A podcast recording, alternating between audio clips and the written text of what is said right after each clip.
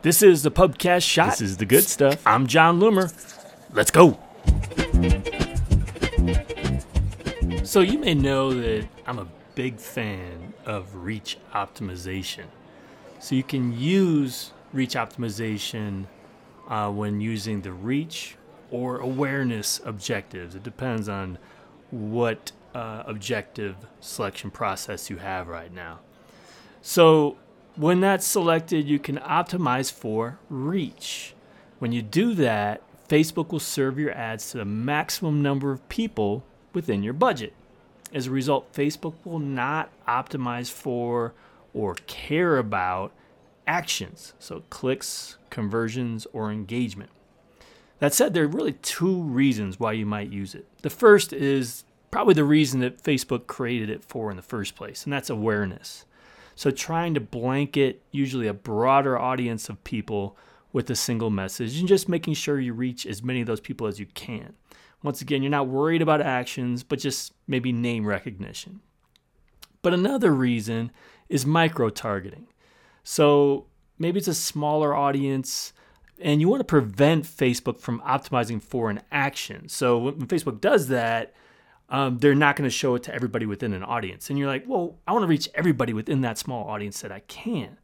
So show your ad to as many people within that small audience as possible. And this would be a hyper targeted audience in order for this to be effective. So, micro targeting is how I use reach optimization. So, an example would be I want to show ads to everyone who registered for a free webinar and promote a product related to that webinar. Just like with email marketing, I want to reach all of the people who registered for this webinar with a single message. Now, remember, Facebook won't optimize for an action. Reach optimization isn't magical.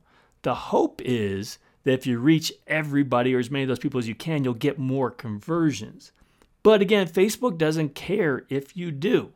So, whether or not you get profitable results from using reach optimization will depend upon the quality of the audience and the cost to reach those people or your CPM. Now, another benefit of reach optimization is frequency capping. Advertisers want to control frequency, and this is one of the rare levers that you have to do just that. By default, frequency is capped to one impression every seven days, but you can customize that. So I use reach optimization for a lot of micro targeting. It's a creative way to advertise. It's not really the way Facebook intends it. I actually have fun with it. Try it out yourself. Go to jonloomer.com slash reach. Do me a favor. Did you listen to the Pubcast shot? Did you like it? Let me know. Tweet me on Twitter at Jon Loomer. Find me on Facebook, facebook.com slash Jon Loomer Digital. Drop me a message, info at jonloomer.com. It really helps if I get that feedback. Thanks for joining me. Until next time, do awesome things. I'm out.